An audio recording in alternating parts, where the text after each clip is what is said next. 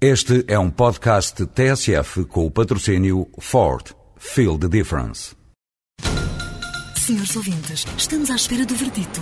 O júri vai comunicar a decisão? Já está. A decisão foi tomada. O Ford S-Max foi considerado o carro do ano de 2007. Ford S-Max. Sinta a diferença. O júri sentiu. Ford. Feel the difference.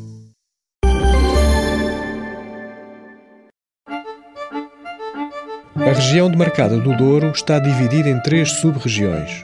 O Baixo Corgo, a parte mais ocidental, que termina a nascente da Régua, justamente no Rio Corgo, que também se associa à segunda sub-região, o Cima Corgo. Esta zona central, com o Pinhão no meio, acaba a nascente no Caixão da Valeira, um acidente geológico no Rio Douro que durante anos dificultou a progressão dos vinhedos para a mais vasta sub-região que vai até à fronteira de Espanha, passando por Foscoa, e que se designa por Douro Superior. Talvez se fale mais do Cima Corco e do Douro Superior, porque aí se tem radicado a maior parte dos novos projetos.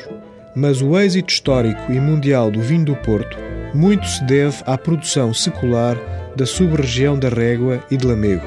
Propomos que pernoite no novo turismo de habitação da Quinta do Valado, reservando através de www.quintadovalado.com para além dos bons vinhos desta quinta, que pertence a descendentes de Dona Antónia Ferreira, pode e deve visitar Domingos Alves de Souza, eleito produtor do ano 2006 pela revista de vinhos. Ainda na margem direita, vá à Quinta Seara de Ordens, onde provará bons vinhos a caminho do Miradouro da Galafura. Na margem esquerda do Rio Douro, cruze Lamego e vá até Ucanha para visitar as Caves da Morganheira, uma das melhores casas nacionais de espumantes. No regresso, tem passagem possível na Quinta da Casa Amarela ou na Quinta da Pacheca. No turismo do Valado, de certo que lhe ajudarão com a marcação destas e de outras visitas para a mesma conclusão.